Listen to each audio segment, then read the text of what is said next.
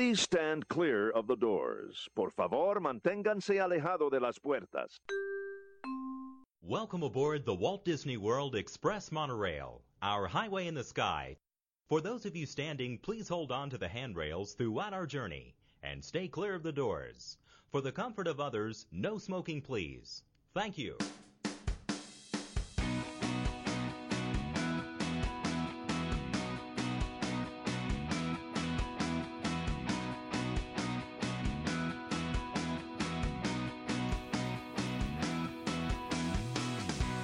Hi, folks. You're listening to a very special episode of Two Men in the Mouse here on the White Dragon Podcast Network, recorded uh, last week, so at the very tail end of May. Uh, this is going to be a joint episode of Two Men in the Mouse and my personal favorite Disney podcast, the Disney Dads Podcast, uh, featuring Justin Suter, Jason Odegaard, and Michael Stolfi. Uh, so, no Pete this week. He was invited. He couldn't make it to uh, this episode. This is a uh, simulcast. So this is released both here on Two Men in the Mouse and also over on the Disney Dads podcast, which you guys can find uh, wherever you get your podcasts. I personally listen to it on Spotify. So pull up a chair, gather the family, or pop in your favorite set of headphones, and let's experience the magic together. Guy! Round one was over. Parents won. Kids sipped.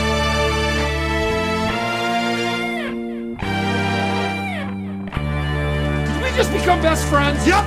Gentlemen, start your engine!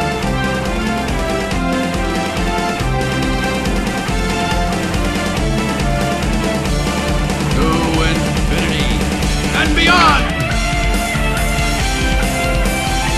There's a touch of madness around here.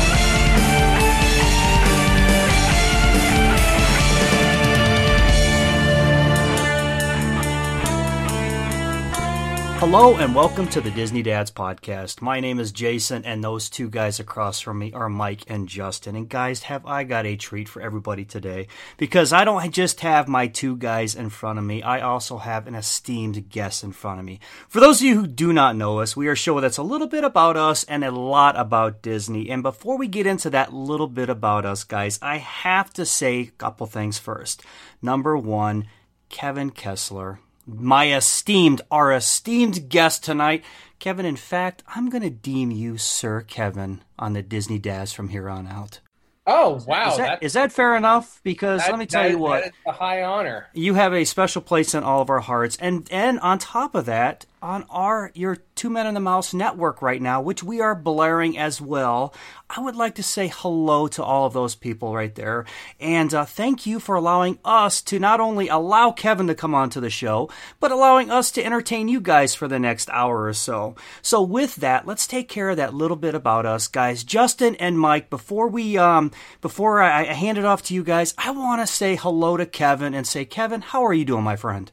Much much better. I was under the weather for quite a while. Um, I don't know if you guys heard. There's this thing going around that I caught. Um, you know, it's just this bug that's kind of going around. People Yeah. are talking about it.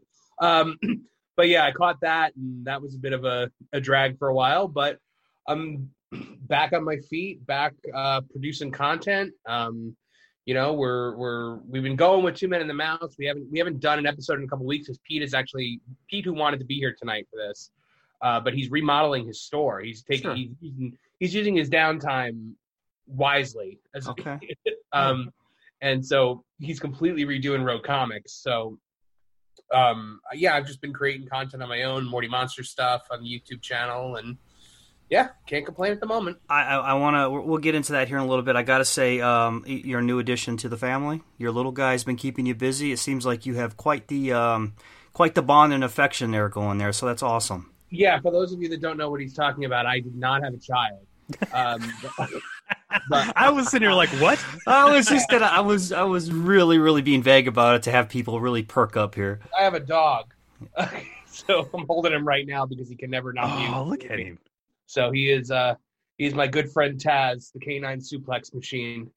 And uh yeah, he's been That's keeping awesome. me company through all That's- this. Boy, that name Taz brought memories back, just flooding back from the uh, the old school. Um, uh, uh, Mike and Justin, how are you guys doing? You guys doing okay?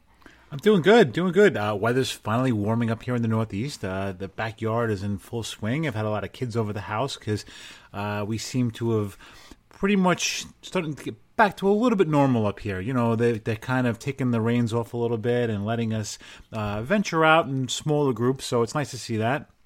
And uh, I was excited to have Kevin on this week. You know, uh, Kevin I follow him on Facebook. You know, we're Facebook friends, and I was happy about the dog too. I saw. I think it started out as a foster, right, and became a permanent member of the family. Yeah, he. I got him as a foster um, March 25th, and then I knew within two days that I was going to adopt him. So the second they were like, "Okay, we're going to put him up for adoption," I was like, "And he's adopted here." uh, by me right now, and so yeah, he's he's a permanent uh, resident of the house now. Yeah, we're we're very much dog pe- dog people in our house. So uh, as soon as I saw you get the new edition, I'm like, oh, that's awesome. So Yeah, he, he's awesome. cool. He's the Chihuahua mix. He's you know the the light of my life at the moment. very cool. What a great time to get him too, right? Like right when you be able to be home with him the whole time. Well, you know what? That's nothing new. I can be home with him whenever because I'm a writer, so I work from home. Um. So, but yeah, there apparently a lot. Like the, the one thing that I've been really happy about during this whole period is a lot of people have been telling me that like animal shelters have been like pretty much emptied out. Mhm. People are adopting pets during this time. I just hope that they all end up staying in their homes and don't end up back at the shelter be- once people go back to real life. Yeah, no doubt, man. Well, I, look, you and I go back a long way. I've uh, been listening to Two Men in the Mouse, fan of the show for years and years and years now. Um, so I'm uh, I'm super excited to see you once again, see your smiling face. Uh, man, things here in Charleston, South Carolina are uh, pretty good. Randomly, I don't know if you all saw today, we randomly had a tropical storm just formulate and hit Charleston immediately. um, luckily, I slept through the whole thing uh, peacefully and just didn't even have a clue it was going on. Not a clue. So, um, but yeah, man, you know how that is in Florida too.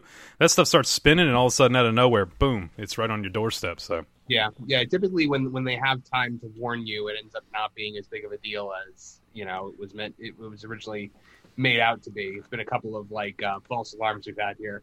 I, I swear, like hurricanes are like the scene in Austin Powers where the guy's gonna get ran over by the steamroller.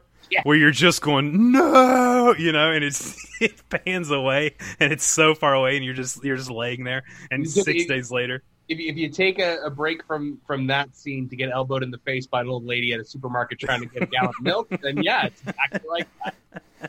I know exactly what it's like, man. Um, well, hey, we're excited to have you on. We've got a really fun topic to get into here in a little bit, but um, you know, one thing we don't typically do on this show is Disney news because you guys do such an amazing job of it. I go to Two Men in the Mouse to get my Disney news. Uh, you guys cover it in a fun, insightful way. Uh, but tonight, since we have you on, we want to dive in, especially since we may have just gotten the biggest Disney news I would say in the last decade. Um, after a long closure of the parks, we now know that Disney World is set to reopen. Uh, July the 11th, the Magic Kingdom will be open from 9 a.m. to 7 p.m., Animal Kingdom from 8 a.m. to 6 p.m., and then just four days later, uh, July the 15th, Hollywood Studios opens from 10 a.m. to 8 p.m., and Epcot from 11 a.m. to 9 p.m. Now, with that, let me say this Disney has paused the sale of all new park tickets. They are not selling any new park tickets at the moment. Um, the existing reservations are still valid. So if you've had an existing reservation for those dates, you're still valid. You're ready to roll. And DVC members are the only ones who can continue making new reservations at the time. Uh, DVC resorts are going to open on June the 22nd, and all other resorts are scheduled to open on July the 11th. When you get the news today, a cast member's going back to work parks reopening. We're getting that first little uh, little light at the end of the tunnel when it comes to Disney.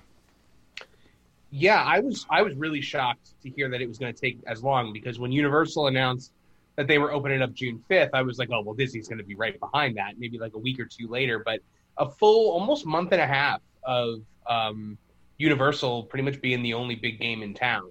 Um, for for me, I was kind of like I kind of see this as a as a good tactic because now they kind of get to sit back and watch what mistakes Universal is going to make and like Mhm. what people like, what people don't like, and then kind of adapt that into their plan uh, for when they open, so they can kind of you know kind of almost like treat Universal as like a test group. So Universal's like the kid I sat next to in high school where I just copied the answers. But I made sure to sit next to the smart kid. You know what I mean? It's because I wanted to get it right. Hopefully, there's hopefully Universal is that smart kid, and Disney can uh, can get the right answers off of them. you know what? With anything like this, it's so unprecedented. You're going to have some trial and error. So Disney's in a good position right now where they can kind of sit back and watch what the trial and error is going to be. Uh, Universal on the fifth, and then I believe SeaWorld on June um, 11th. I want to say that. Yep, yep, that was sounds right. also, but it was like so far down the news cycle that like.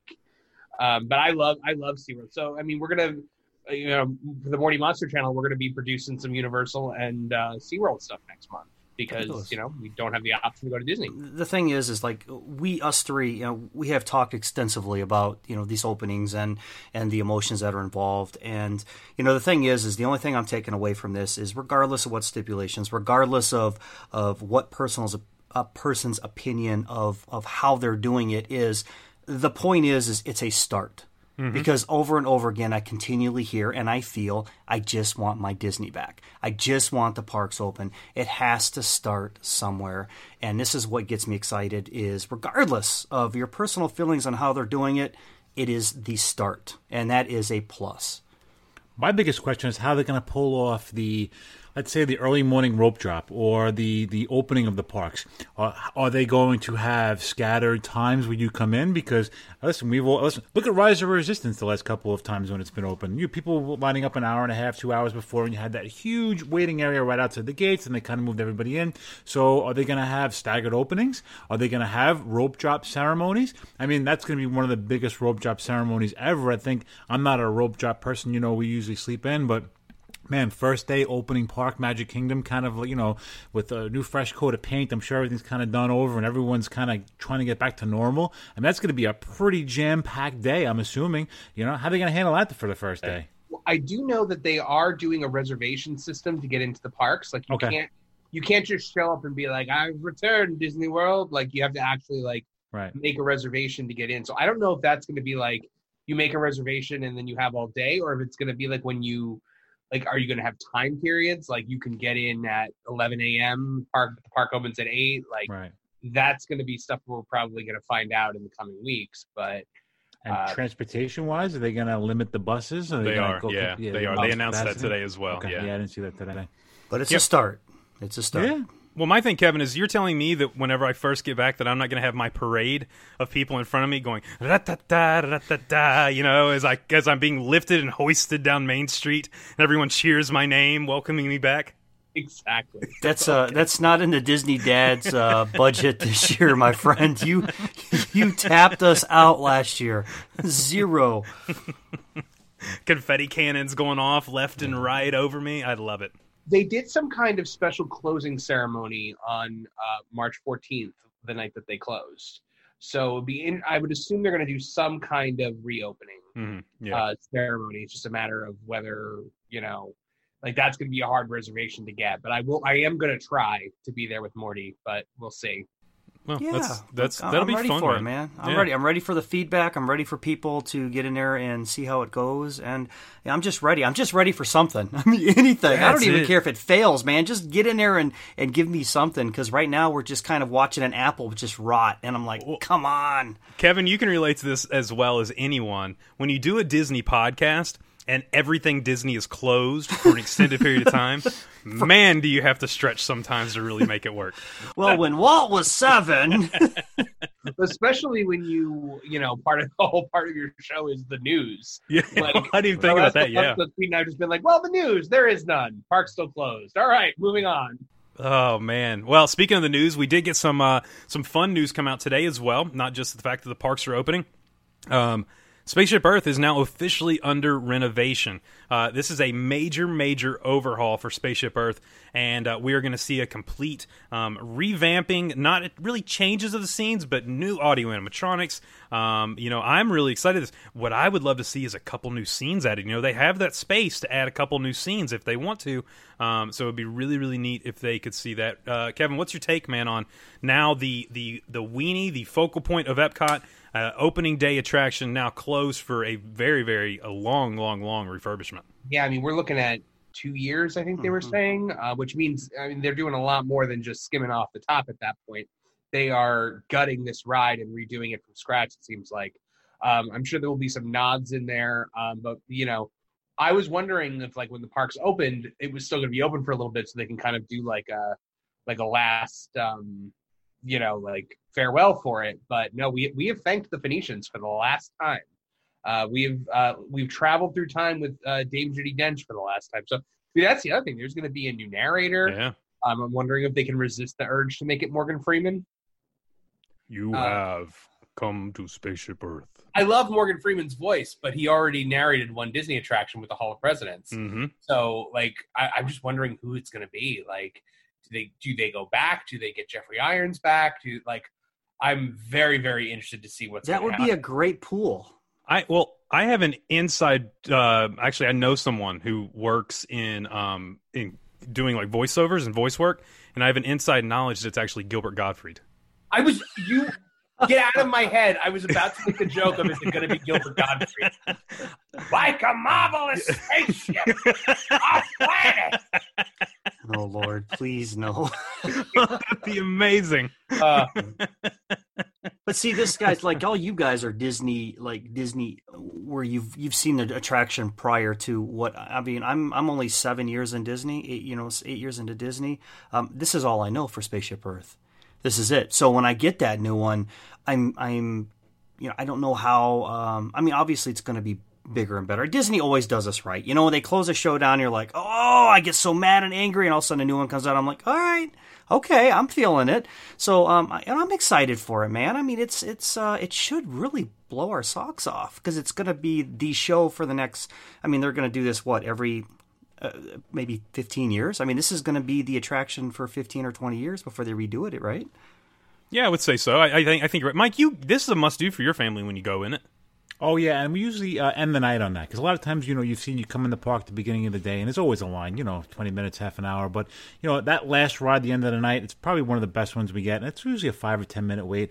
Uh, we always have a fast pass just in case, but uh, we'd love to do that one. I'm kind of bummed because my last trip that I was supposed to take back in May Mhm. was the closing week, so I was going to be able to ride one of the last couple of days, but unfortunately, as we know, I know, uh, man, and I you know, felt that for you too because I know you were stoked to do that for the last time, and and when this trip canceled, I was like, man, you really got you got the knife on that one. Yeah, and I've So- seen it before this refurbishment because I've seen it Mm-hmm. pre- previous to this one. Before they had the screens and all the and the um, you know the the interactive stuff at the end. So I, I've seen some changes on this ride. I think even the the boy selling the papers was in a different spot. He was more in the scene. So I, I kind of remember some of the old stuff. So I'm certainly looking forward to seeing the new uh, Spaceship Earth when we can finally go there with the kids. You, you mentioned the Paperboy. Can we? That's maybe my biggest gripe with Epcot.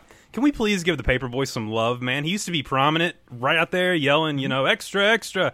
Now he's just facing the corner like he did something wrong. I'm like, hey, man, but just get back out there. So, um, speaking of Epcot, though, one thing that is uh, is definitely changing, and uh, I kind of I'm kind of bummed about it now that we have a park opening date.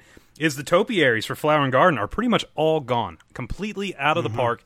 Um, I love Flower and Garden. To me, I actually probably enjoy Flower and Garden more than Food and Wine. Um, I think over the years, it's little by little gradually gotten bigger. Um, what's your guys' take on these topiaries disappearing?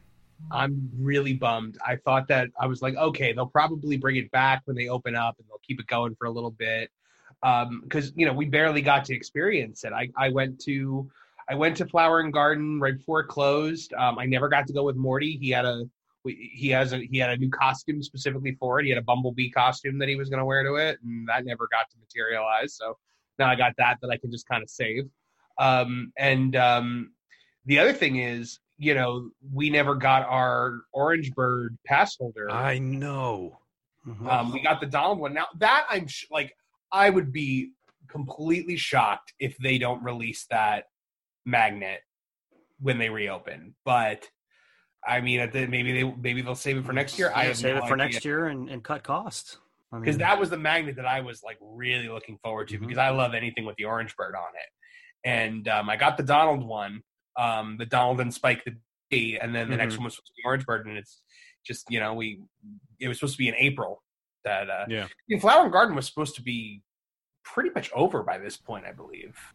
Yeah, I think it's right at the end of May. It, it typically wraps up. So, I mean, I understand why they're getting rid of them. I would say that the cost to maintain them is probably exorbitant. You know, Not just that, but they need, they need a they need a lot of extra staff to run these, um, and they're probably trying to not have as much staff on, on right now, especially with the with them having ended the college program. Um, kids before they closed down, like they cut their their program short. So, you know, they're probably looking to cut down on labor wherever they can, and which I understand because this has not been easy for them. You know, you're coming off the the company comes off the heels of, of a major billions of dollars purchasing 20th Century Fox, and then all of a sudden, one of its biggest moneymakers has to shut down and all. Mm-hmm. You know, move. So the, the company is definitely looking to recoup some costs here. So uh, while I'm disappointed, I'm not shocked. Well, Flower and Garden itself is. Um, I'm, I'm with you, Justin. Uh, Mike, I really don't know where you stand with this, and, and, and hang on a second. Um, I love Flower and Garden. I mean, I absolutely love it. It's probably, uh, you know, especially for people who don't appreciate it or have not gotten down there. Honestly, Epcot during Flower and Garden on a sunny day coming from up north here is probably one of the most beautiful places on earth. The sun is warm, the flowers are perfect. It is amazing, drink in hand. I mean, it, it does life really doesn't get any better than that at that moment. So maybe next year, uh, more people will uh, appreciate it more. You know what I mean? Maybe they'll go above and beyond next year. And um, boy, that gets me thinking. Maybe I need to get down there for Flower and Garden next year. But uh, I'm I'm thinking uh, next year is just going to be bigger and better, and I'm really really excited for that. I'm excited, if anything, for the pictures, especially from you local guys, Kevin. You know, where you post your pictures on your even your personal pages. Um, that's that's what I really really miss the most. Now, Mike, going back to Mike, hold on a second, Kevin. I didn't want to shut him off. Mike, I got to know, what, where do you stand with Flower and Garden? I, after all these uh, almost 200 shows, I, I don't remember where you stand with that. Oh no, Flower and Garden's awesome, and then you know I was truly disappointed because I was going to be right in the heart of it when we came down, and uh, and I was going to be doing it by myself for a couple of days, so I was really going to be able to take it in and enjoy it. And uh, unfortunately, like you said, it didn't pan out, but Okay. there's always the next time, and uh, you know we'll look forward to it in the future. Um not you know i love flower garden not my it's not my favorite of the year um because that would be festival of the arts but it's definitely up yeah, there Yeah, yeah. It's That's, that's like, awesome too, what's, man. what's funny is like most people are like oh well food and wine's my favorite and i understand that it's the biggest one it's the longest one it's also the most crowded one Mm-hmm. and the rowdiest one so that's why i really enjoy like festival of the arts is so much fun to walk around and see all the paintings and all that. And the food is on point, man. They it, the food gets better. See, I personally think the food is better at Festival of the Arts, and maybe it's because of um, you know, I'm getting a break from winter. I'm down there. The food is excellent. They present it. I mean, it's actually culinary art. yeah they played it like Exactly. It's just- So I mean, that's I mean, I'm right there. I will pick. Can't believe I'm saying this. I will pick Flower and Garden and then Arts Festival, and I'll kick Food and Wine to the end. And I know I'm with you, I, man. I know a lot of people are probably screaming, but festival of the holidays too is really wonderful Yeah, see, Katie and I, we do an adult trip typically. Well, sometimes we'll take we'll take Riley, but we hit every festival. I mean, we'll go down and Festival of the Holidays is great. You know what I love about Festival of the Holidays is, and this is what I love about this show is we constantly lose track of what we're doing. That's great. Um, is Festival of the Holidays is we went last year, Kevin, and we didn't ride one attraction, and to do that with a seven year old is unbelievable. Like to go and we hit every single, whether it's be seeing uh, Père Noël, uh, La Befana, hearing the stories. You know, um, it's it was just an absolute blast. I, I got to do a, a three part Morty Monster video this past um, this past Festival of the Holidays, where we not only looked at all the festival stuff and saw Père Noël and stuff like that, but we also talked to a lot of the cast members to find out about their holiday traditions in their home countries. oh man, love it. and really it- cool. it- that was a really fun video to do, and the cast members were like so thrilled to like the Italy, the, the the cast member in Italy. I remember was like so excited to do it, and I'm like, yeah. So like, what kind of cool stuff do you do in Italy? And he's just like, well, we have uh, the food, and we see the family. Okay. I'm like, oh great, all, all right. You should be like, we have a lot in common. Yeah. this sounds about right. Uh, Yeah. That sounds like when I go visit Mike, food and family. It's it's Uh-huh. the two things. I Um, I was expecting some because everyone else had some kind of like really cool like anecdote, and like the guy was just like, "Yeah, we see family." He's like, eat." we eat and we talk. Um, you know, the one thing that you have been able to do since all this has been up in the air, been crazy down there in Orlando, was you snuck over to Disney Springs the other day. Um, Disney Springs officially back open, um, but today I don't know if anyone saw it or not. Disney Springs reached capacity by 10:30 a.m. Uh, wow, that's absolutely amazing. One, uh, but Kevin, this is where I really want to pick your brain. You know, I live about five hours away. So uh, I'm not able to be in the parks as often as I'd like, uh, but you are. You're right there. So I want to I want to get your take on what's the feel at Disney Springs right now, um, and uh, is that something that you enjoyed? Or was it you know was it different? Tell me all about it. So Mort- Morty and I went um, a couple days ago. So obviously, World of Disney and stuff, which opened today, wasn't open. Um, it was it was surreal. Um, there weren't. It was really not crowded at all. Like Mhm. there, it was pretty much a ghost town. Um, there were some people around, but really not many. There weren't a lot of like outside queues, but the, all the stickers were down for them. Um, but you know what? The music was playing. There was enough food places open. There were enough shops open where I felt entertained.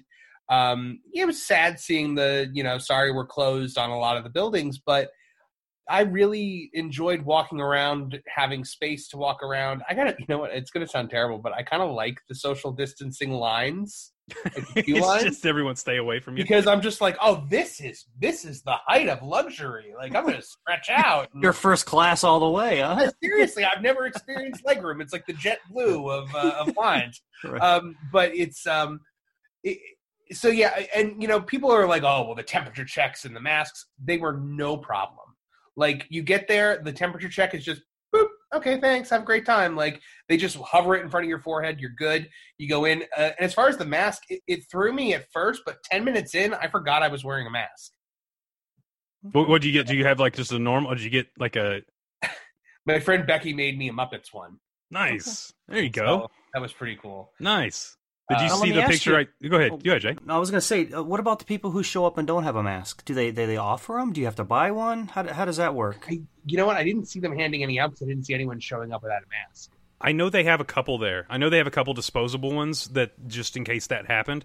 Um, but I don't foresee that being a forever thing. Uh, I foresee that being a hey, you know, this is the policy for the first couple weeks, and then after that, you kind of need another policy. So Okay. Well, they they said they're doing all of the reopenings in phases, so this is very much phase one, and it'll be interesting to see when when what phase the masks go away at.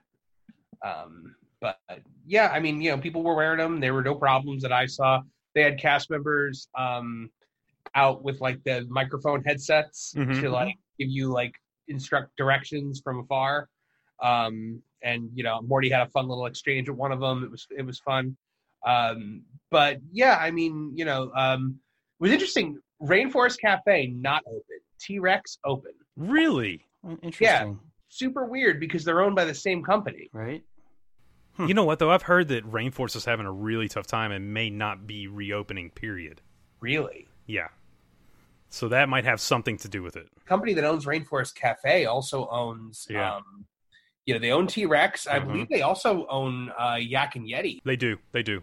They do. Yeah. They own all those. Um, so something to look into for the future for sure. Uh, look, I just to get a little bit of Disney would be would be awesome. Um, I would just like to go and maybe get a margarita and relax and walk around and, and do all that fun stuff. So, um, you know, that talking about Disney Springs brings us into our topic tonight. Um, something really fun, somewhere we love to go, and that is Disney Springs. But look, if you're new to Disney, Disney Springs has gone through so many changes throughout the decades. I mean, whether you've known it originally as the Lake Buena Vista Shopping Village, or the Walt Disney World Village, or the Disney Village Marketplace, all the way up to downtown Disney and Disney Springs, so many changes have happened. But I really want to concentrate starting back in the mid 1980s um, because that's where my experience started. I know Mike, you were you were there back in the uh, 80s, early 90s. Uh, Kevin, I'm not real quite sure how how early you got to Disney Springs, um, but it's a uh, it, it definitely has changed over the years and really became something completely different than what originally was meant to be. Yeah, I didn't get there until the early 2000s. Um, our earlier trips, we weren't really staying on property back then, so we weren't really like. I didn't even know that like a downtown Disney existed until our 2003 trip. To be perfectly honest, just because you know I was a kid on the other ones. So um, yeah, we went in 2003, and, and that was when I experienced downtown Disney. I believe Pleasure Island was still open at the time, though I didn't do any of that. It was Mhm. mostly all about DisneyQuest for me, from what I Yeah. remember. Yeah, yeah. It, uh, DisneyQuest was a blast. You know, the whole premise of what was at the time the Walt Disney World Village was when they originally opened in 1975. Uh, Lake Buena Vista uh, Shopping Village was meant to be a place where someone could live, they could shop, um, kind of like really uh, a smaller version of what Epcot was meant to be. Um, when they realized that wasn't going to work, they didn't have the market for it. They then, in turn, changed, turned it into a shopping village. I mean, thus the name, the shopping village. Uh, when when they still had no one visiting, no one was coming, the geniuses over at uh, over at Disney said, "Well, you know what we should do? We should put Walt Disney World Village instead because if we put Walt Disney on anything, people will come. It's like uh, it's like the Kevin Costner, you know, if you build it, they will come. If you put Walt Disney on something, people will come, and it worked. It really, really did. Uh, but people would come, they'd shop, they'd leave, it, and they were getting people that weren't staying on Disney property coming over there. The thing that changed everything was Michael Eisner. In the mid 1980s, Michael Eisner kind of had this renovation of Walt Disney World in general. Michael Eisner looked at the parks and and and the uh, the guests that were there and said, "Why can't we keep these people on property? Why are they going out to eat? Why are they going and shopping somewhere else? Why are they going to bars and districts downtown Orlando and not staying on property?" And that's whenever you have the mass building of resorts. You now you have uh, what is the disney village marketplace comes into being and you get pleasure island. Um, they wanted to create somewhere that was meant for adults to get away to have a great time. So when you look at the uh, Disney Village Marketplace, really kind of the same idea of what you have now on a smaller scale of Disney Springs. Um, not as elaborate, not as nice, um, but Pleasure Island is the major, major takeaway from that time period. Now, Mike, I got to ask you, did you ever go to Pleasure Island? I did. I actually have uh, pictures of Sarah at the uh, arches for the Mhm. uh, entering the Pleasure Island spot.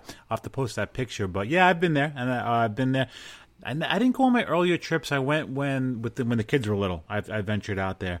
They have the big Jessica Rabbit sign up there during that time. Yes, yes, they did. Yep. Yep. She's the best, dude. How is Roger Rabbit not one of it? It should be everywhere. It's one of the greatest films. I love that film. Prop And- Culture's um, Roger Rabbit was fantastic. You, I'm gotta telling you, you watch gotta- that. You got to watch that series. Pro- Kevin, are you watching Prop Culture? No, I haven't seen that. It's uh, where he picks a movie and he goes around and flies and meets these people and gets artifacts from the movies. My, co- my co-host on Geek Watchtower was telling me about this show, so I, I definitely do have to check it out. Yeah, I've got I've got to do that. Um, yeah, we used to go to Pleasure Island uh, back in the early 2000s. Of course, you know I couldn't go when I was little. It was a made for adults.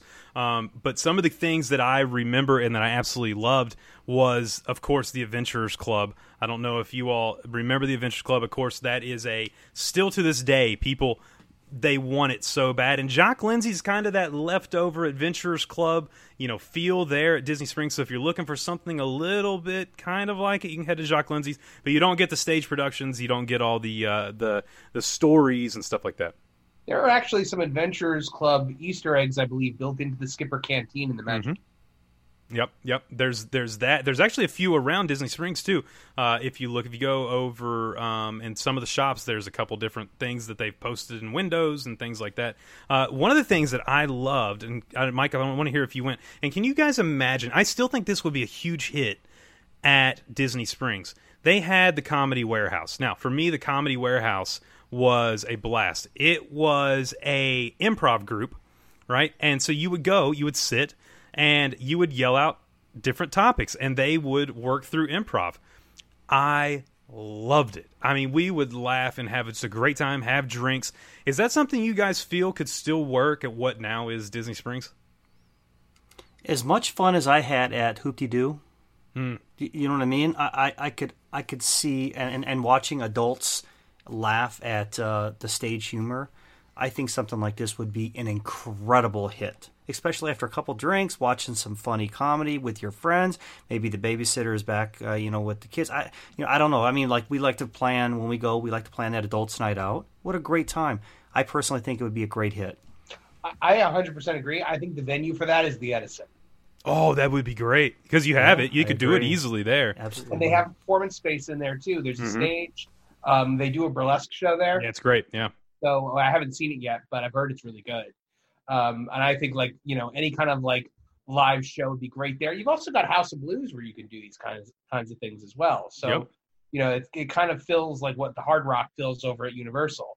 Um, so yeah, I mean I think they're I think they're some of the some of the street uh, performers that they have are comedy acts.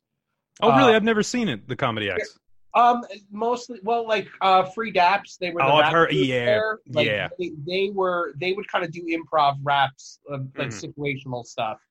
Um, and I have seen a couple of other like comedy type things on the streets there. The, the street atmosphere, I, I, well, it's not really street atmosphere, but like the the the performers are always top top notch. Yeah, yeah. It's it's one of those things too where like for me, I loved the getaway at the time.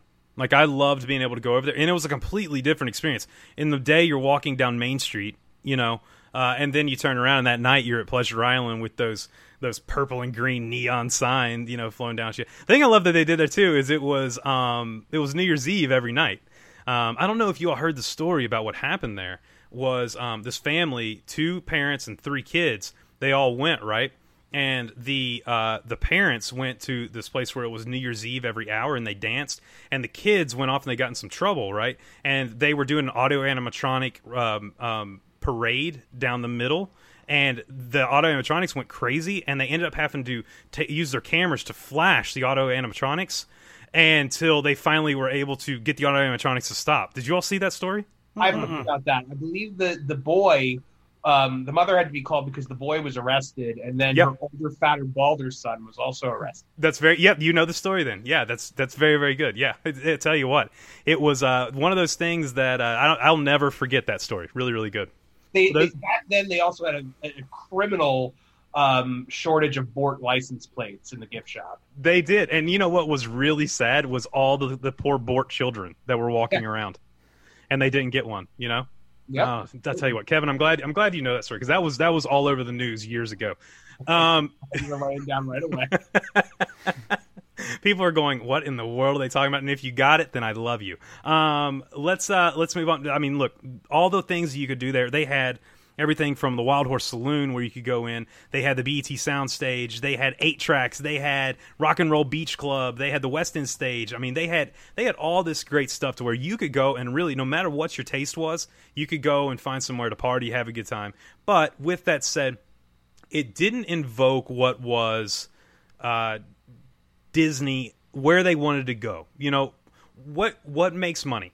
Does it make money to have adults drinking, partying, or does it make money to have a family of four or family of five buying up Bort license plates? I will tell you, the family of five is always going to make you more money. And so, whenever they decided to eventually get rid of Pleasure Island, it now you know becomes this uh, more family friendly uh, place with shopping people wanted more diverse uh, restaurants, you know, more different places to eat, nicer establishments, and that's when you kind of get the uh, the birth of really downtown Disney. Now, downtown Disney is where I would say we pick up uh, Kev, you, and Jay, you know, and uh, and that's really where your first experience, Jay. Your first couple trips, did you even go over to downtown Disney at all? Yeah, I mean, we we went in and went out. I mean, I was very underwhelmed. I, I just personally, I found it to be just like a tourist trap. Yeah. However, um, we were very adamant that when we go, we would eat at Wolfgang Puck's for um, lunch. We'd always do our quick service there because Mm-hmm. the I best mean, quick it service on property. It's unbelievable. Uh, I've never had a bad meal there, um, except for one time. But it's, I've it's never just eaten the there. food Is it really the best? Oh, the meatloaf! Oh my, Kevin, it is ravioli, It come on now. is for the price point. You cannot get a better meal on Walt Disney property. For like seventeen dollars, you get a huge thing of meatloaf, mashed potatoes, green beans. I mean, it's dude. It's That, that great. is a heck of an endorsement. I'm gonna have to check this out. Squash this is the, soup. the quick Oh, service gosh. over the quick service over by the Christmas shop, right? Yes. yes. Okay. and it's it's hidden, so no one ever goes. So there's never really a line. There's never a wait. Um, and the, here's the thing: with a quick service, typically you're getting up, you're getting your food, you're carrying your food to the table, right? This one you actually have a server. The server brings the food to you, checks on you. You know, it's great, man. And let me let me for those of you that are going to check it out, bring cash because you pay for it pre. Yes. And then I never have cash on me, and then I this you know this the server's there, and it's like I I, I don't have money for a tip, and I, I felt really foolish the first time. So yeah, bring cash if you're going to do that, so you can at least tip the server because they do deserve that tip. That's a really really good. Uh, I, I wouldn't have even think thought to bring cash. Mm-hmm. Yeah, because who carries cash in Walt Disney World anymore? Going to and especially going to a quick service restaurant. Right. Well, and then you're like, I don't got cash, and then the server's like, Oh, that's okay. But in the back of their head, you know they're going, "But I got I got diapers to buy too, there, buddy. Right, yeah. You know, so um, yeah, absolutely. Yeah. But check it out, Kevin. It's great. I want a full report when you do, please. I 100 percent will next time I'm there. Mike, you uh, you eating there? Yes, absolutely. That's one of our must stops. Also, that and the uh, the ice cream place, Ghirardelli's. That's we have to go there as well. Those those are our two. there. must to spots when we're at uh, Disney uh, Disney Springs. Uh, you know, downtown Disney for us was kind of that end of the trip, killer time before we get on the Mm-hmm. plane, just a souvenir stop. Now that it's Disney Springs, it's a whole different animal. You know, now it becomes an actual day. You know, uh, that that becomes part of our itinerary. That becomes part of our trip. Where when it used to be, it was just. You know, uh, I got to get last minute gifts for everybody. Hey, we were in Disney World. Here's your magnet. Here's your here's your bottle opener, and just to grab the last bit of stuff before you get on the plane. Yeah. Um, when when so when I went to Disney to downtown Disney the first time was 2003. Back then, um, I've never heard of anyone else doing this kind of like dining plan. I think it might have just been like a short term offer that they were doing. It wasn't so. It wasn't the dining plan per se. You had three wishes that you could use every day. Yeah. So it was like Aladdin themed. And that wish could be a meal, and I mean Mhm. full meal. I mean appetizer, entree, dessert. I've never had that many appetizers in my life. My father was like, "You eat those appetizers," uh, um, and um, but it could be a boat rental at the Polynesian Resort, like to take one of the speedboats out. We did that one day. It could be mini golf, um, but one of the things it could be was entry into DisneyQuest. And so Oh, the day that we went, it was to use one of the wishes to go to DisneyQuest. Disney Quest was when it when DisneyQuest first opens. DisneyQuest was amazing. I mean, a lot of fun, and not only that, I would give it a good, you know, decade or so or fifteen years. It's, it really was a great time. Uh, we did you ever do the roller coaster simulator? Yes, and I didn't realize you wrote it. so like I made the craziest, upside downiest, twirliest, whirliest roller coaster you've ever seen, and then they were like, "Oh, well, step in here." I'm like, "Oh, okay, okay cool." Uh, what am I gonna like watch or something like that? And then all of a sudden it started turning upside down. I was like, "Oh no, what have I done? Hoisted by my own petard." Like, I get so nervous getting. I we get so nervous getting in that thing.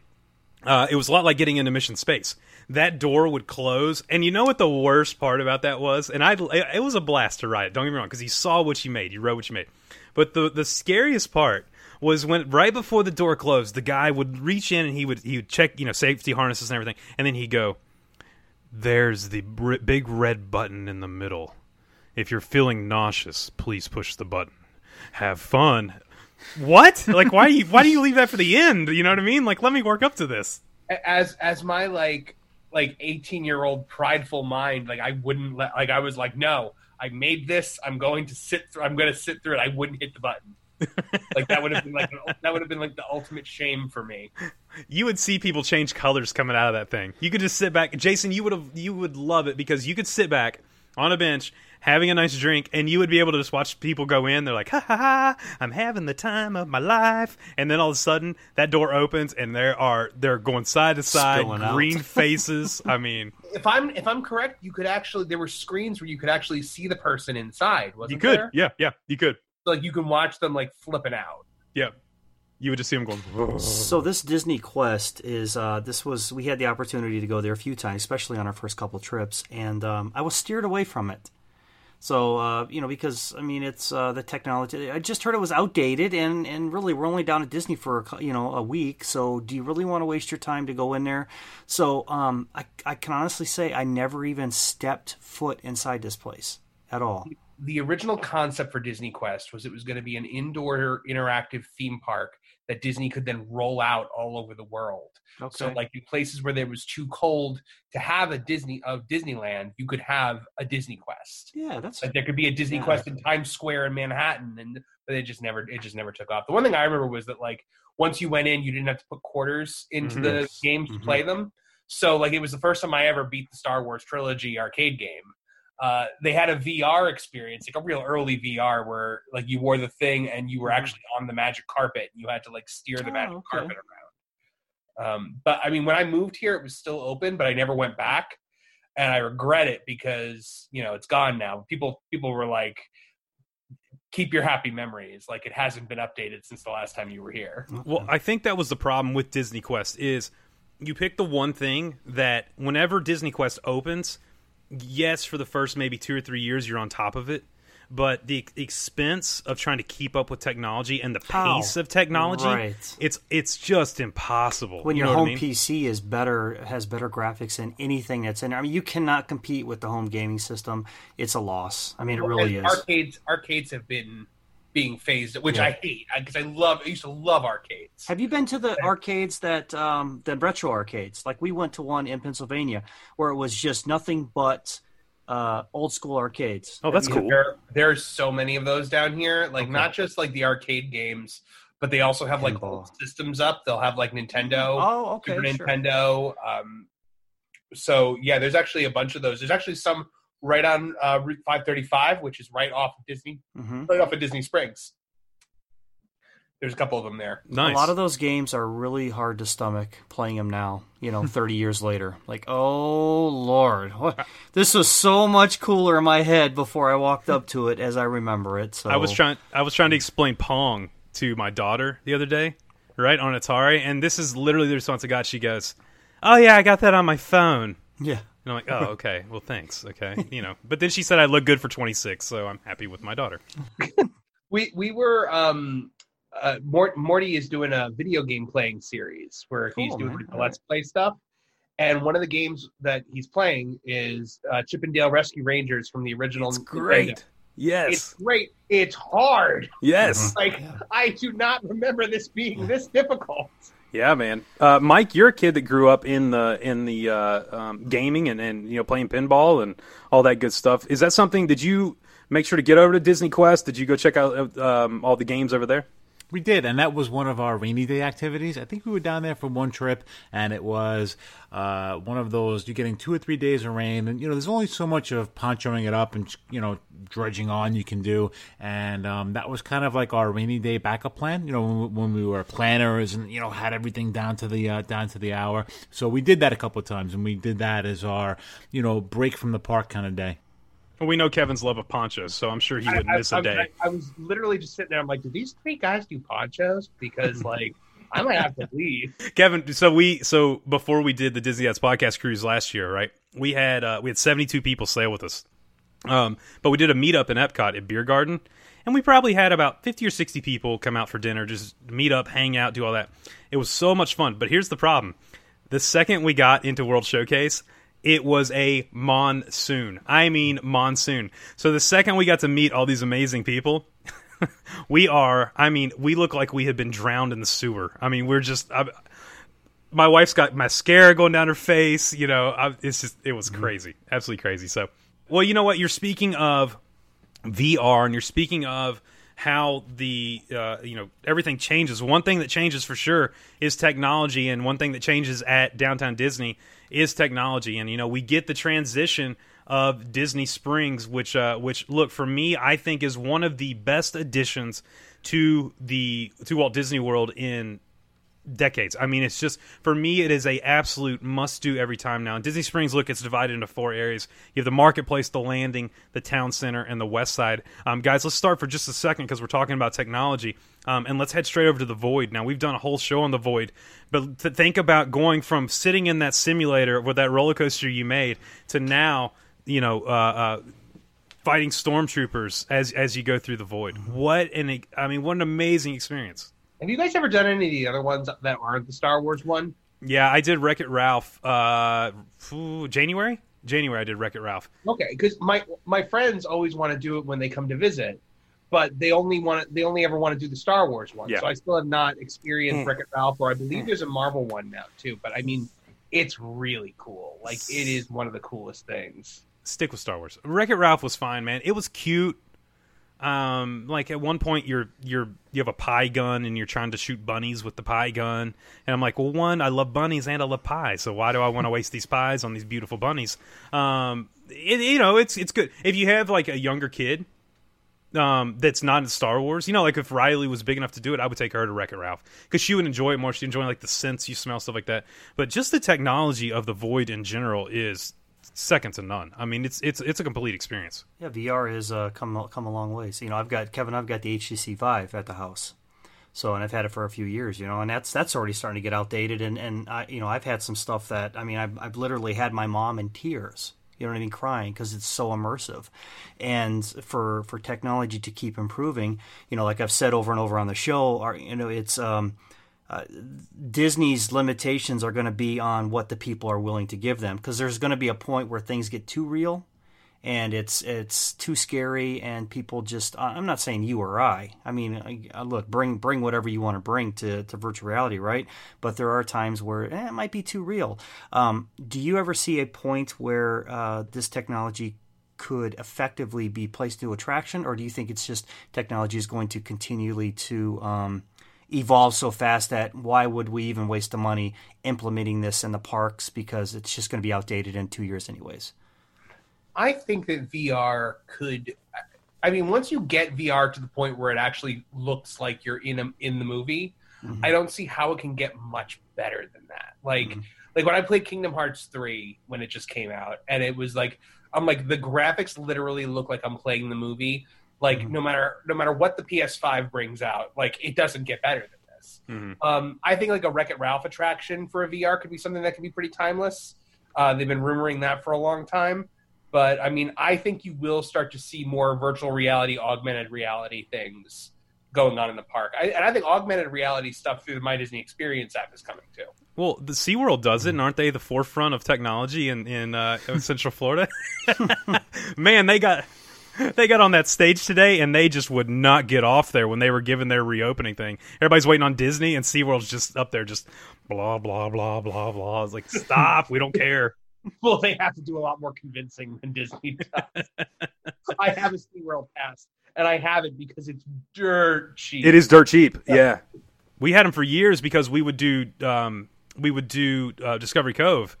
And if you bought one day at Discovery Cove, you got a year free at SeaWorld.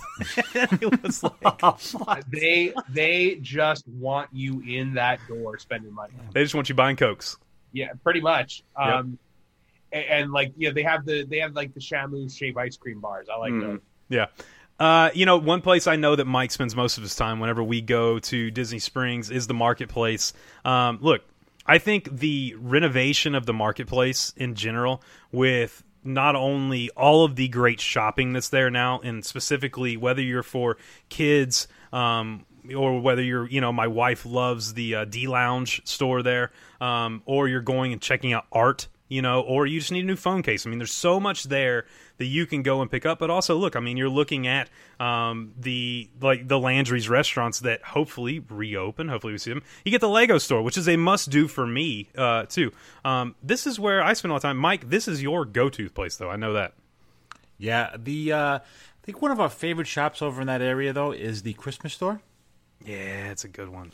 Uh, that store cost me a lot of money. We always wind up buying stuff there, seasonal ornaments, you know, stuff to you know. Dude, your stuff year. is you're getting to the point where you're having to have stuff shipped home. Well, I have yeah, to say that, that was, really that slow. Was, yeah. Stuff shipped home. Yeah, that we were we were in the store one time, Kevin, and they had a Mickey and Minnie display thing. It was like a Christmas with a tree behind it, and it wasn't for sale. But we asked. We says, "Listen," I says, "You know, my wife really likes this," so they gave us a price, and I says, "Well, I, you know, I can't take this on the plane. This thing is too big for the statue for the house." So they wound up shipping it to the house. So uh, it was a real score. Yeah, it was a little magic they uh, yes, uh, they pulled off. And score. Yeah, I'd say a so. score in the pocketbook. You mean, you mean whole? Yeah, whole. It was a real whole. happy wife, happy life. What That's right, say? buddy. That's right that was a score for the manager of the Christmas store. That yeah, you ain't kidding. He just you know that in one hour. you know that thing we were supposed to throw away at the end of the season. I just sold it. Yeah. Some guy owed me the money. Oh, so oh, by the way, we haven't seen. I, I, don't remember seeing pictures of that. Did you post pictures? Oh, I of that? think I did. I, I got. I them. think so. Yeah, I think yeah. so. Okay. Yeah, you have to. You have to put those up. Um, we go over there quite a bit. Kevin, do you make you know being a local? Do you make it over that way very often? Springs all the time. Well, oh, actually, to the marketplace. Do you actually go shopping and? Well, I mean, if I'm if I'm going to Springs, I'm going to the market. But even if I'm just there to see a movie, I'm, yeah. I'm still gonna get walk there, down. walk around. Um, and the Christmas shop is always a go-to. Like I always like to see what's new there. Like what have they added? Uh, what ornaments are are coming down the pipe? Um, so even even if there's nothing new, I just like walking through it. Yeah. Um, so yeah, and I will typically also go through the Star Wars store that they have there, and I also really like that little stretch when you walk by like where Rainforest Cafe and Aristocrapes is, and you just kind of walk that stretch over that bridge. It's a yes. walk there. Yes, and those bridges. I mean, it's just what a great addition to that too. I mean, just getting around Springs in general, and and before we move on really quick to the landing, uh, can we just talk for a second that Disney Springs may have the best parking out of anywhere on planet Earth. The fact that I can jump into a parking garage and know exactly where I'm going to park every That day. is- that is the, the like I don't understand how more parking garages are. Well, it's it's such an easy concept. Why are new new uh, garages not doing this? It, it's so easy and it's perfect. Yeah. So for those of you who, do, who have never been to Springs, never driven, because some people don't drive, a lot of people fly down and they don't they don't see the uh, parking garage. When you pull in, there is a sign and it'll tell you on each tier how many spots are available, and then you can go to level two. Um, and whenever you go down, there's an actual sign above each row and says like three spots. And as you go down, if you look up, there's either a red or a green light above you because there's a sensor, and you're like, well, there's my spot right down there. You're not pulling the uh, you know Clark Griswold trying to get get the, the family truckster around the you know. It's uh it's it's fantastic. It's so so good. So one There's also so many like times that we're all turned down. It'll be like, just one space. I'm like, awesome. But it's just a motorcycle in the open in the Yes, space. I know. Oh, And I'm always just like, "Ah!"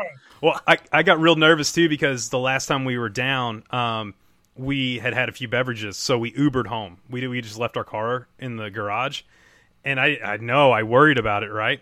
Or no, it wasn't that. I'm sorry. Let me take it back. It wasn't that. We went over there early in the morning, early morning, and we parked our car, right? Then we took a bus because we want to do a little shopping. Took a bus from there over to MK, and then took was that it? No, no, no. We took a bus over to Boardwalk. Then we came into Epcot. That's how we did it. And then we went back, and then we went back to Springs that night. But when we got back, because our car had been there all day long, our thing was flashing, and I was super nervous. I was like, "Oh no, what's that mean in Disney World? I don't know." You know, like Probably means you've been here for a very long time. This might be an abandoned car. come check on this car, right? Yeah. Um, the uh, the landing is look we talked about it's where Pleasure Island used to be. You get some great stuff there. I mean, you like we said, you get um, the amazing dive bar, the uh, Indiana Jones themed Jock Lindsay hangar bar there.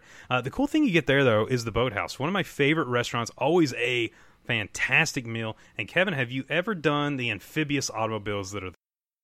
No, they're they're like super expensive. uh, Which like if I'm gonna maybe if I tackled it with a group of four, but I'm not paying a hundred and mm-hmm. like fifty bucks or whatever it is to like go out there for thirty minutes when I can't even drive. Like if they were like you can drive the thing, I'd be like here's the money. But to like just sit in the boat and be like oh all right, like I, I don't like. It, if I if I have a group of four, then yeah, I'll do it. But I, I've never like had anyone who had like an interest in doing it before. Yeah, Mike and I had the best experience ever. with that? Go ahead, Mike. You take the story. So we were over at the uh, Jack Lindsay Hangar Bar, and obviously you have a great view of the uh, the cars going out into the water, and uh, just happened to be one of those torrential Florida downpours, and the people were in there. Obviously, it's not a covered car. it looked like they swam back to shore. They were drenched. I've never seen rain come down any harder than that, and they were way out in the middle of the lake, and I'm like, that was an expensive shower, man. Oh, there must, there must be some kind of good drainage on the floor of that of that car because, like, I could see that being like, start, start bailing out. take, There's buckets in the trunk. take your take your hat off and just start dumping the water out. Yeah, man. We we said there in our family we had Raglan Road reservations. Our families actually left to go to Raglan Road, but Mike and I didn't want to leave till it ended because they were all the way over by Saratoga. And look, they don't move quickly. Like I mean, you know what I mean? Those things aren't like a speedboat. And we sat there for a good ten minutes just watching. I know it's terrible, but it made our day. I mean, we just sat there and laughed and laughed and laughed, and then we got soaked walking over to Raglan Road. So Uh, by the way, Raglan Road. I mean, are we in agreement? The best thing at Raglan Road is the bread pudding.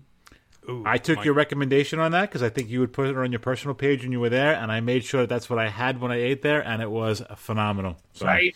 I was thinking of you when I ate it. I says, "Up, Kevin would be proud. It was really good." I always appreciate that when my recommendations pay off. Um, but that and the shepherd's pie there is just Yeah, that's what I typically get. Oh, Shepherd's so pie. good. So, You- so good.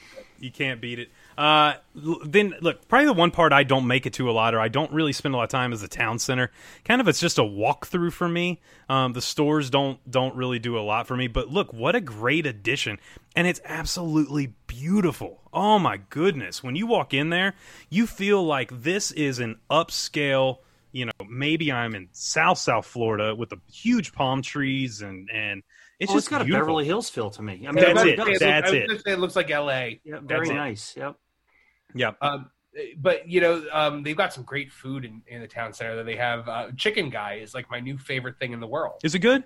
I love it, and it's affordable. Like it, like if you like, there's nothing on that menu uh, other than like you know, like there's no single item that's more expensive than eleven dollars. Yeah.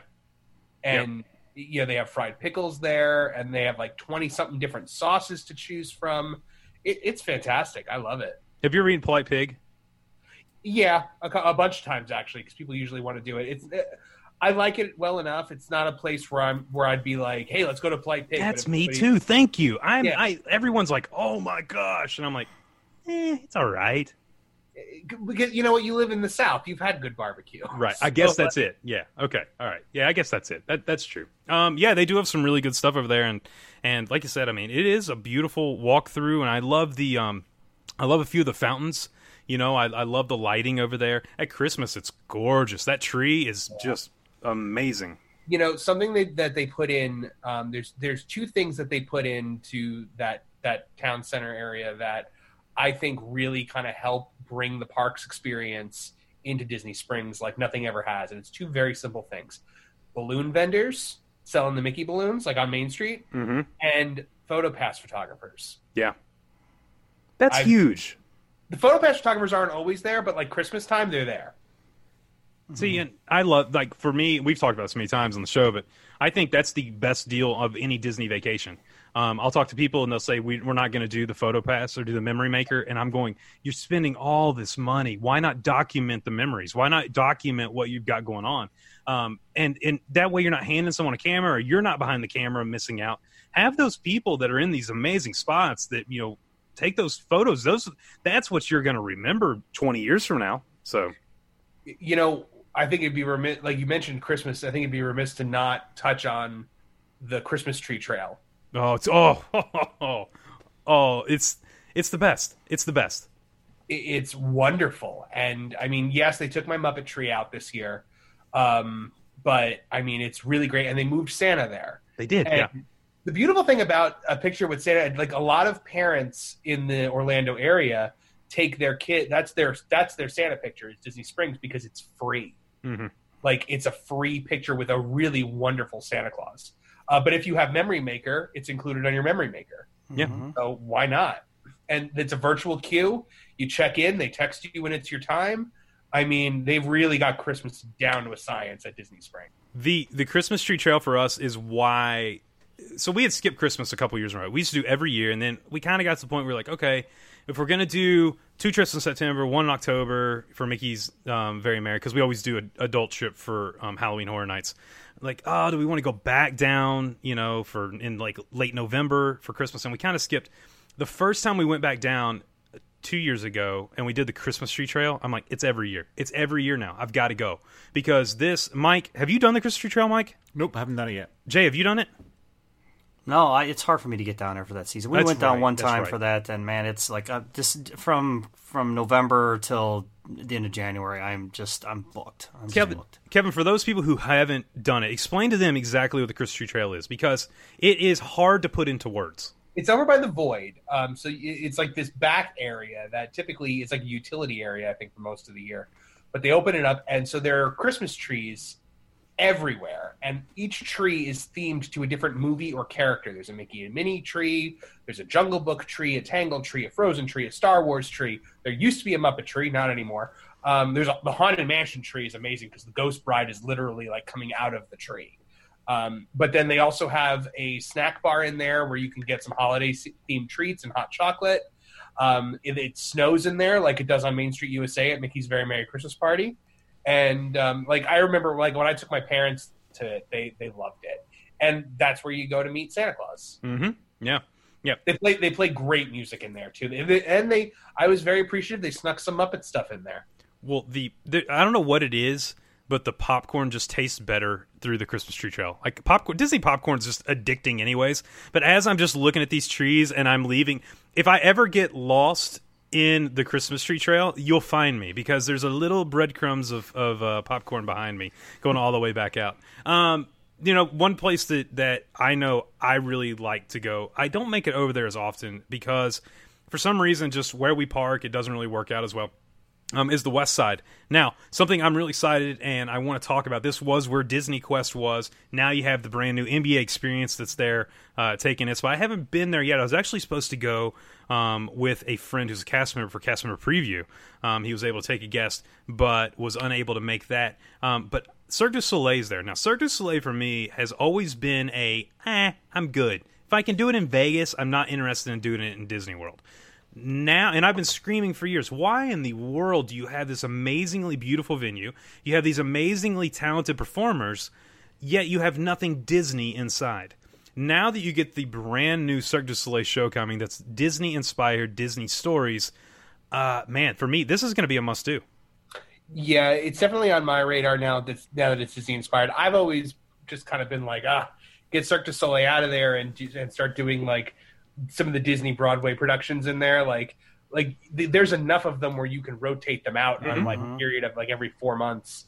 You have Frozen in there, you have Aladdin in there, you have Hunchback in there, Beauty and the Beast, Mary Poppins, Little Mermaid, Tarzan. Like, there's so many that they've had on Broadway that I thought that that theater could be used for that. But I guess a lot of those shows do come around on um, national tour, and they go to the Dr. Phillips Theater in Orlando, which is the Walt Disney Theater. It's called. So um, you know, Disney clearly has some something to do with that. But with the new Cirque du Soleil, yeah, I absolutely feel like I have to get over. I'm going to wait to hear some reviews on it, but once I once I hear that it's worth the money, I'll I'll, I'll pop the money down. because it's not a cheap night and it's not a cheap date. So No. I, I- guess I would want to make sure that it's on point and good to go. Because what are we Well, talking? if One a ticket? Yeah, if I'm paying Broadway priced tickets, I Right. want a broad. I want to make sure it's a Broadway level performance, Right. which Mhm. I'm sure that it is. I just, you know, I want to know. Mike, I mean, that's a that's a whole day at the Magic Kingdom.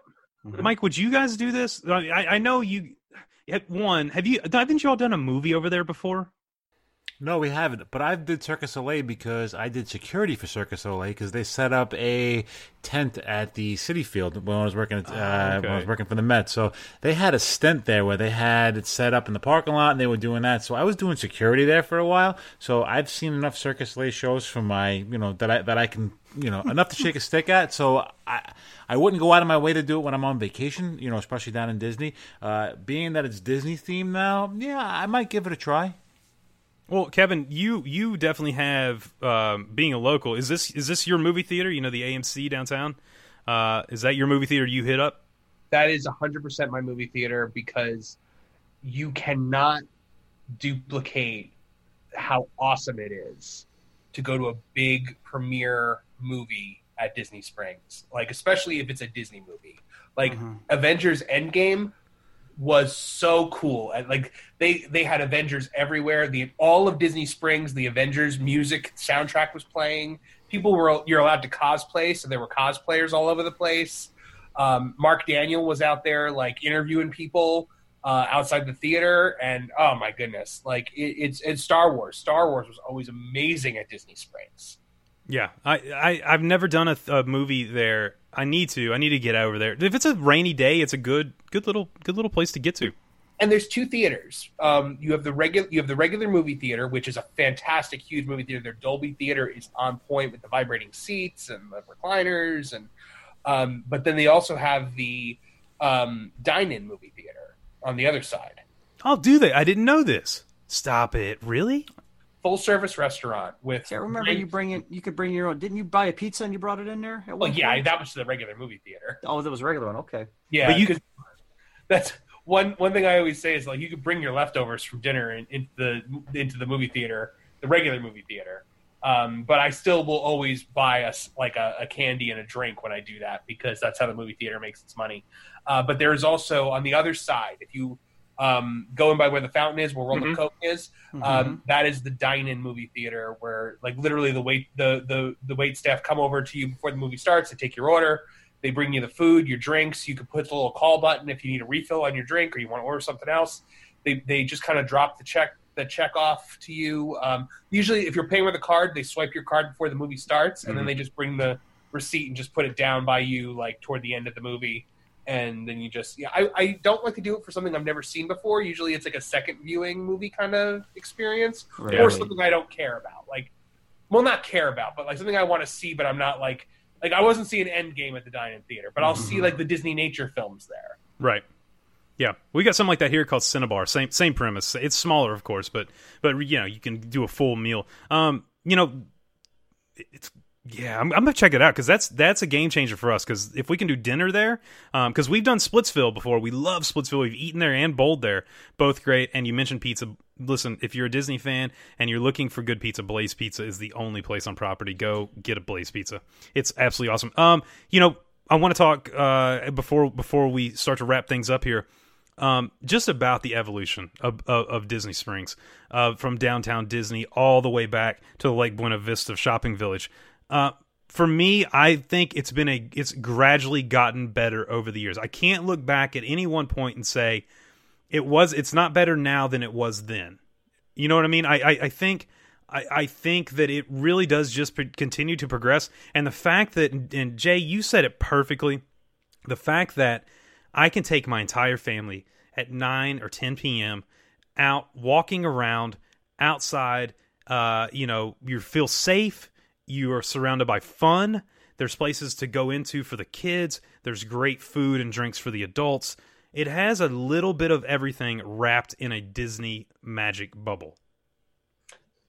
It's an amazing date night, also, if you're looking for date night ideas in Disney, because you've got food, you've got shopping, you've got movies, and you've got live music on every corner. Yeah, yeah, yeah. Raglan Road. I sat out there and, and just listened to uh, the musician. Last time I was in, we just, I mean, we just sat out there, had a beverage, and he he was amazing. He was amazing.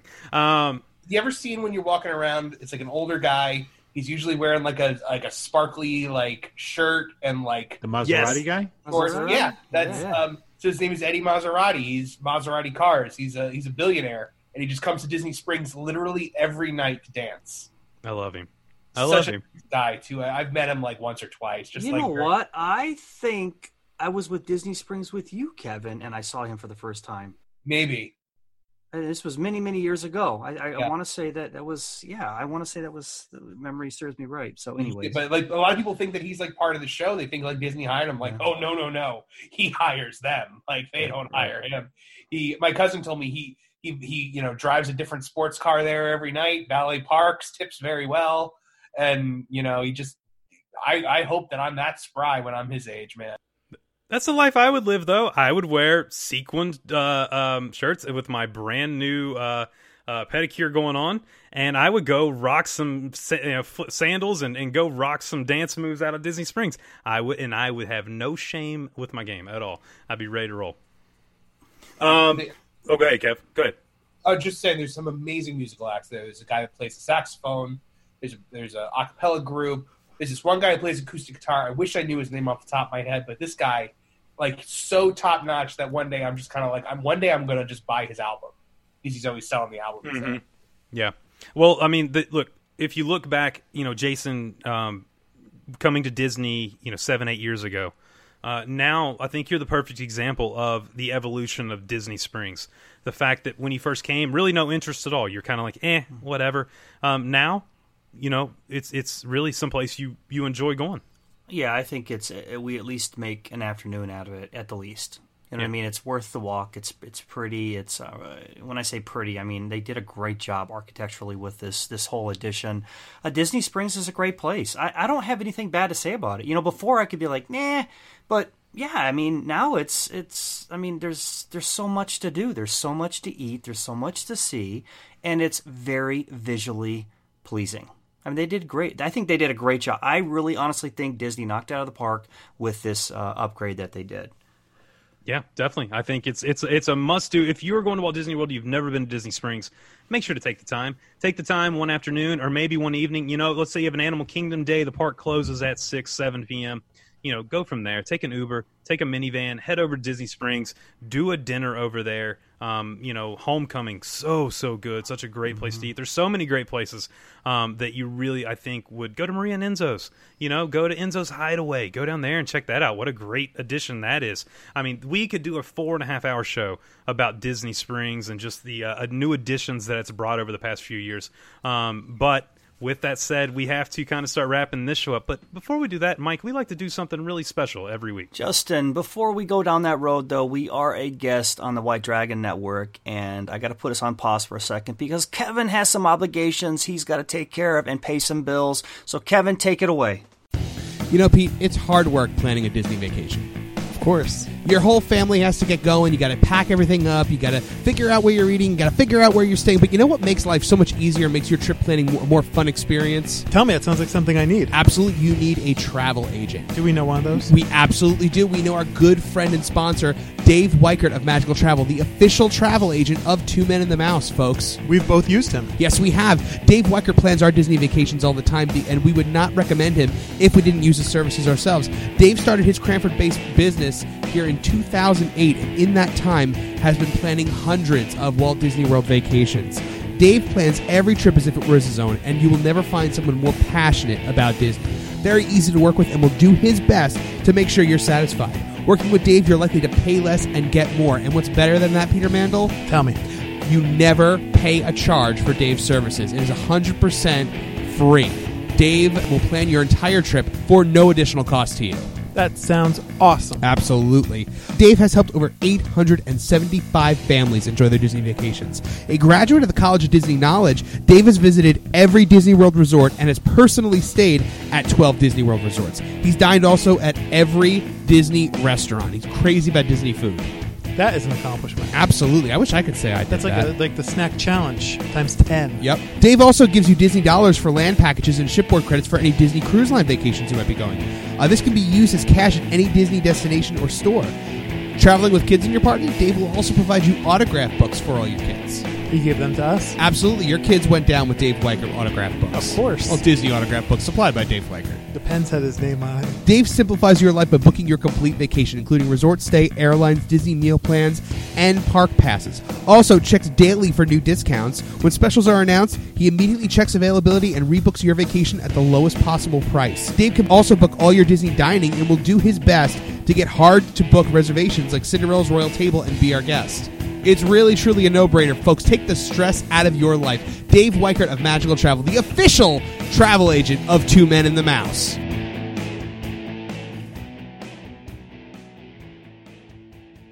If you and your family are taking a trip to the Orlando area this year, your little ones deserve to stroll in style. Lugging a stroller from home can be an annoying and frustrating part of the first leg of your journey, and renting those hard plastic strollers from Disney theme parks can be both costly and uncomfortable for your kids.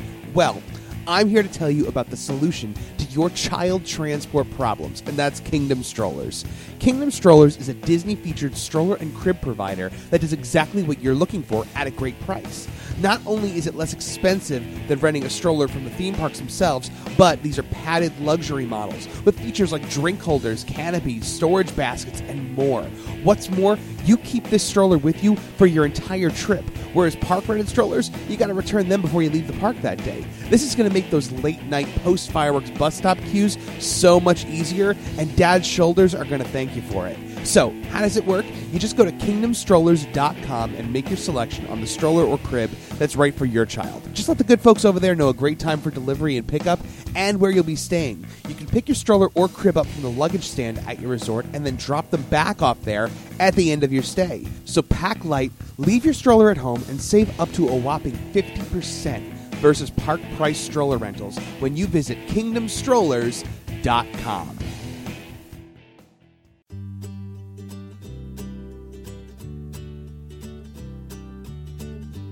Hello, humans! My name is Morty Monster, and I'm. Uh, well, I'm a monster. I'm here as an exchange student from the monster world, where growing up I fell in love with the world of human pop culture. Unfortunately, not a lot of monsters share that passion, so I came here to experience all of these things that I love and to share that passion with all of you. I do this through my YouTube channel with regular video blogs. One of my favorite things to do is film while in the theme parks of Orlando, Florida. Join me in Walt Disney World, Universal Studios, SeaWorld, and more. I'll also be reviewing comic books, web videos, TV shows, movies, and other awesome stuff. Find me on Facebook at facebook.com slash Morty Monster. I'm on Instagram as Morty Monster and Friends. I'm also on Twitter as Morty Monster BFF. From there, you can find a link to my YouTube videos. Please like, subscribe, love, sign up for notifications, and more for all the Morty content. I can't wait to share my adventures with all of you. Morty Monster!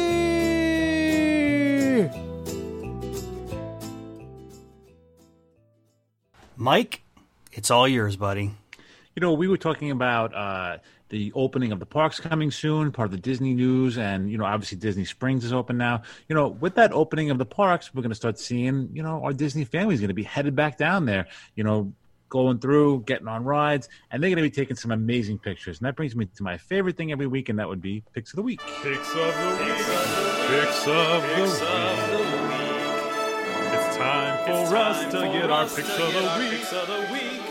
All right, Kevin, since you're our special guest this week, why don't you tell me what's your Disney Dad pick of the week? Sure. First of all, you guys have a wonderful group with so many wonderful people in it, but hard choice, but I went with Dan Rossi's homemade Lapu Lapu in the pineapple because, I mean, there's no better way to bring Disney magic to your house than to create a drink you can only find at Walt Disney World.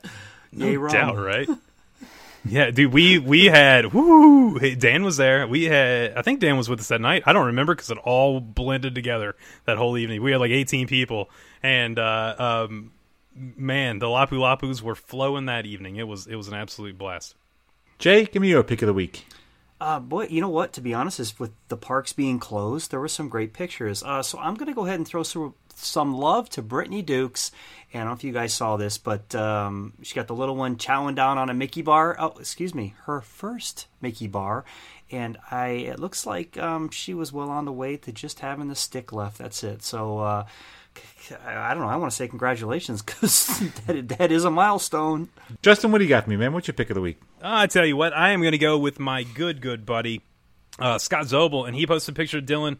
Uh, he says resort mug check, Mickey straw check, Star Wars shirt check, Immortals Big Hero Six playing in the background, and they're playing chess together. Uh, the Zobel family's great. I mean, we absolutely love them. Some of our great great friends, and uh, I just love that they have kept it Disney even during these times. I mean, rocking the resort mug. Riley and I were watching a movie the other night, um, and uh, she she you know we were talking about Disney and the parks being closed.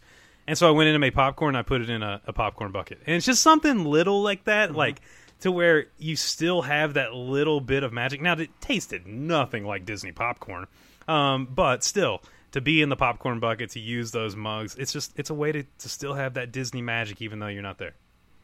I agree. I use my Disney resort mug every morning. Do you on, on the way to work? On the way to work. Yep, that's my way to work mug. Well, if Disney would market this to take home, Disney popcorn in a bag. See, I'm trying to trying to you know like the microwave. Oh yeah, stuff. yeah, yeah, yeah. Where you where it tastes the same. And with a little side note saying it's not really Disney popcorn, but just pretends. Right. I think it would it, it would still be Disney popcorn. I love it. I love Money it. Money grab, take it. Uh, Mike, what's your pick of the week, buddy? My pick of the week goes to our near dear friend Charles Merry, and he posted a picture of his son with Figment hat on. First of all, I love Figment. Uh, I've met your son. We've got to hang out with him. We did some time in Hollywood studios. We got to meet some Star Wars characters, and uh, Charles is a really good friend of the Disney family. So, Charles, you have my, you and your son have my pick of the week. Fantastic family, man. We partied at the boardwalk together, uh, Charles and and uh, and we all hung by the pool and swam a little bit. It was great. Um, yeah, I, I tell you what, we have such an amazing Disney family, and and uh, if you have not had a chance to go over and join the Disney Dads family on Facebook, head over right now. Disney Dads. Disney Dads Podcast Family on Facebook. There you can find, of course, the links to the website. You can also find our emails, um, and you get to meet all these amazing people that just keep it positive and love Disney all the time. It's where we get those amazing pictures. So go check that out um, wh- while while you're doing that, uh, guys. I have had an absolute blast night. Kevin, I have to tell you what, man. For me, Two Men and the Mouse was my Disney escape. Is my Disney escape still? I was mowing, listening to your voice just yesterday, um, and uh, as I sweat profusely and cursed at the fact I had to mow once a week now, but I still, you know, was uh, was listening to Two Men because you and Pete for years now have spreaded Disney magic and spread positivity and have built these amazing, amazing groups where people can come together that have a like mind in a positive way. And uh, you know, that's we've told you this before, but that's how Jason and I met was through Two Men. And uh, you know, and then in return we met Mike. So we can't thank you enough for what you've done in the past to help build these amazing Disney communities. I really appreciate that, guys. I really like hearing that. Um, you know, it, it, it's one of those things that kind of reminds you why you do it, and you know, and I have to say, like, I've to my great shame, I have not been great about getting weekly content out over the last couple years, just because life has kind of become a lot busier for both myself and now for Pete as well, um, even during the quarantine. But um, you know, you guys are really an inspiration for me. Like, I see all the stuff that you're doing and and the amazing community that you guys have put together. It makes me really want to start putting out more content again. Um, it was, you know, with both two men, with Morty stuff. Um, so, you know, you guys have inspired me right back. So I, thanks, brother. I love everything. And I, whenever people ask me, um, like, oh, well, you know, what other Disney podcasts do you listen to? It's like the truth of the matter is, like, I, I don't listen to any except for the Disney dads. And so, like I always say, like if you're gonna if you're gonna listen to one, listen to the Disney dads because they do such a good job. And I, I I don't know if you guys hear, I hype you guys on my show periodically, just Oh. randomly. Now we have four men in a Zoom room all crying. It's okay. four, four men in a Zoom. That's right. Uh, Kevin, you know, I've been looking forward to this whole week. I knew you were coming on the show. Uh, you're a great friend of the show. I, you know, we're friends on Facebook. I'm always following along all the great things you're doing. Uh, I'm so glad you're feeling better. You know, I knew you were down and out for a little while, and um, I'm certainly looking forward to heading back down to Florida as soon as I can when this all this clears up, and uh, hopefully we can share a drink and get to see you. But I'm glad I got to see you tonight, and I'm glad you're feeling better. So, Kevin, thank you for coming on tonight. Thank you for spending time with us, and hope to see you real soon. Oh, thank you guys. You guys need to hit me up when you're down here because you know I have to you know twist my arm, get me to go to Disney because I will whenever you guys are here, I will gladly go. I just never I never like to invite myself along on people's vacations, so I always wait for the I always wait to receive the invitation before you know. Being, I I am going to give you a warning though. If I do, I was with Mike and um, we were at Fantasmic, and I went and bought my daughter Tinkerbell light up wings. But instead of getting her, I wore them and then danced down the stairs in front of like probably what six seven thousand people, just yelling out Mike's name because he was at the very front row. So just be ready. I, I mean, I walk around with a puppet. Oh, okay, we're good then. Okay, we're, we'll, yeah, we're two peas in a pod. All right, good deal. We are um, uh, uh, very grateful that uh, we're we're friends with Sir Kevin. I love that. I love that. By the way, I just I just love it. Just rings. I can't wait for the shirt to be made. You just, anyways. Um, listen, thank you for being a good friend of the show. Thank you for uh, being a good friend. Period. You know, I've seen, um, I, I've seen so much growth with you on what direction you want to go from the writing, and and um, not afraid to take chances. Creating Morty, who is just getting bigger and bigger, uh, which has been fantastic. I do want to say on a personal note, thank you so much for when you first started with Morty, uh, even Morty One. You know what I mean, pre, where you were like, "Hey Jay, take a look at this video. What do you think?" I appreciate you trusting me to, enough to say, you know, to, for me to give you some, you know, constructive criticism or honest feedback and saying I love it and and um, you know keep going. I just absolutely um, uh, find that your direction and um, and if and if you're not an inspiration for people who are just looking to be inspired, um, I don't know if they can be inspired. I'll be as bold to say that. Okay. Thank now, you. Now, I will say this though, um, with Mike and Justin, uh, we've had we've had uh, um, a, a lot of great times on the show, and you know, it, it's all of us. It's like Justin said, it comes full circles to you. So for this, I want to take you out of the equation, and I want to talk to the two men and the mouse uh, listeners that you have around the world as well. And I want to say thank you again for allowing us to uh, be part of um, your ear this week and uh, and and if, if I could be as bold to say, hey, come on over and join us on the Facebook group. I really mean that. We have a great, great group over there, but uh, it really is an honor for me to even go over the airwaves, the proverbial airwaves on the Two Men and the Mouse and the White Dragon Network. So I appreciate that a lot, Kevin. Thank you. Thank you. And yeah, I mean, you know, I the thing I know with you, Jason, is you're a straight shooter, and you'll tell me like it is. Like if if if, yeah, yeah, if, if I sent you that if I sent you that, that video and you were just like a puppet, what are you what are you like? You know, like Right. it would have been uh, it would have been probably a much different uh, rollout. But you know, you've always been so wonderful at at providing positive encouragement and just spreading a lot of Disney positivity, and it's a thing that I really admire about you and always have. Uh, you know what, Kev? Uh, tell everybody real quick um, from our side where they can find you. Tell them about Morty. Tell them where they can find Morty. And also, I got mail from a monster saying that I might at some point uh, be hanging out with Morty himself. So anytime that Morty is down to hang out, buddy, you let me know, and, and I'd, I'd love to meet up. He's a big fan, so he, he was uh, he was telling me about that. Um, the um, so Morty Monster is if you guys like um, Disney video blogs, I mm-hmm. highly recommend my good friend Morty Monster because he does a different kind of video blog than you'd find on you know other channels. He is a he's a presence that the fan that parents and kids can enjoy together. He is an excitable little monster visiting us from the monster world who is here to to just immerse himself in human nerdy culture because they don't really have that as much in the monster world. They're aware of it, but it's not a big thing. And you know, he was kind of made fun of for for his interest in, in the human world. But now he's here and he gets to go to Disney World whenever he wants, gets to go to Universal Studios, gets to play video games.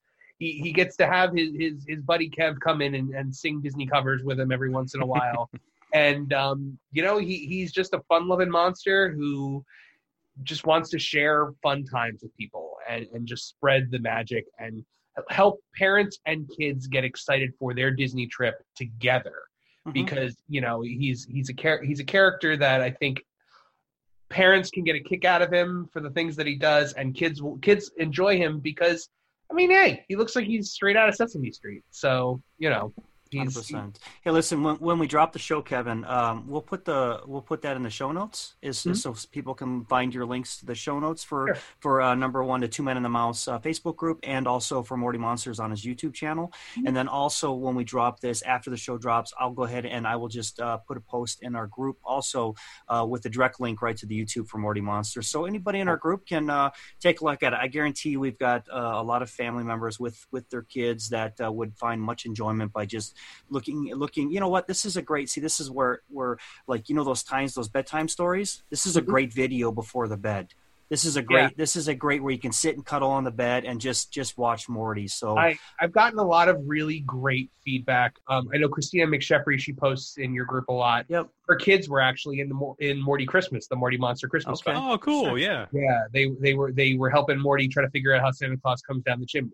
So that's awesome. I'm, I'm trying to do more things like that, like things with a plot or things like like scripted.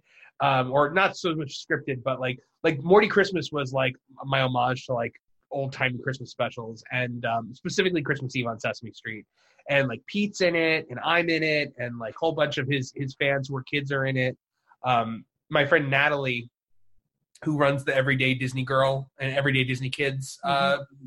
uh, page, she uh, her daughter is Morty's biggest fan. Nice. She's like, so we just did an interview with Morty and her which is going to go up very soon. Very cool. Um, so that'll be really cool as well. But yeah, thank you guys so much for you know helping me to spread the word about him because I feel like he's um, you know he's unique. He's a unique voice in you know in a very crowded medium. So it's just a matter of getting eyes on him. Absolutely, hundred percent. Well, we got your back on that one. We'll definitely give Morty a shout out uh, more than once, and uh, yeah, absolutely. That's that's he it's well deserved. It's a well deserved shout out because he's a great he's a great addition to the planet. Well, I tell I tell you what, uh, we've had such a good time having you on, uh, Kev. Look, we we we've said it many times. We love Two Men and the Mouse, and we can think of no better way than to let you close this this episode of the Disney Dads podcast up. Well, I mean, I know you guys are typically a bit more mellow than I tend to be. But there's really only way, there only one way that I know to close out a show, and uh, that's gonna do it for the Disney Dads podcast this week. Thank you guys so much for joining us. We had a great time. I love hanging out with these guys. I know you guys do too. And thank you to my folks who are coming over from my show and listening to those guys. Totally subscribe. Totally follow them on Facebook. Join their Facebook group because it's an amazing community. These three guys have got it going on when it comes to Disney podcasting. If you're frustrated with me and how little I put up content, these guys are picking up my slack big time. So please check them out. Thanks, Kevin, and we will see everybody real soon. Have a good night. Thanks. Good night, guys. Good night. From Mike, Justin, and myself, we want to say thank you. And remember, always keep it Disney.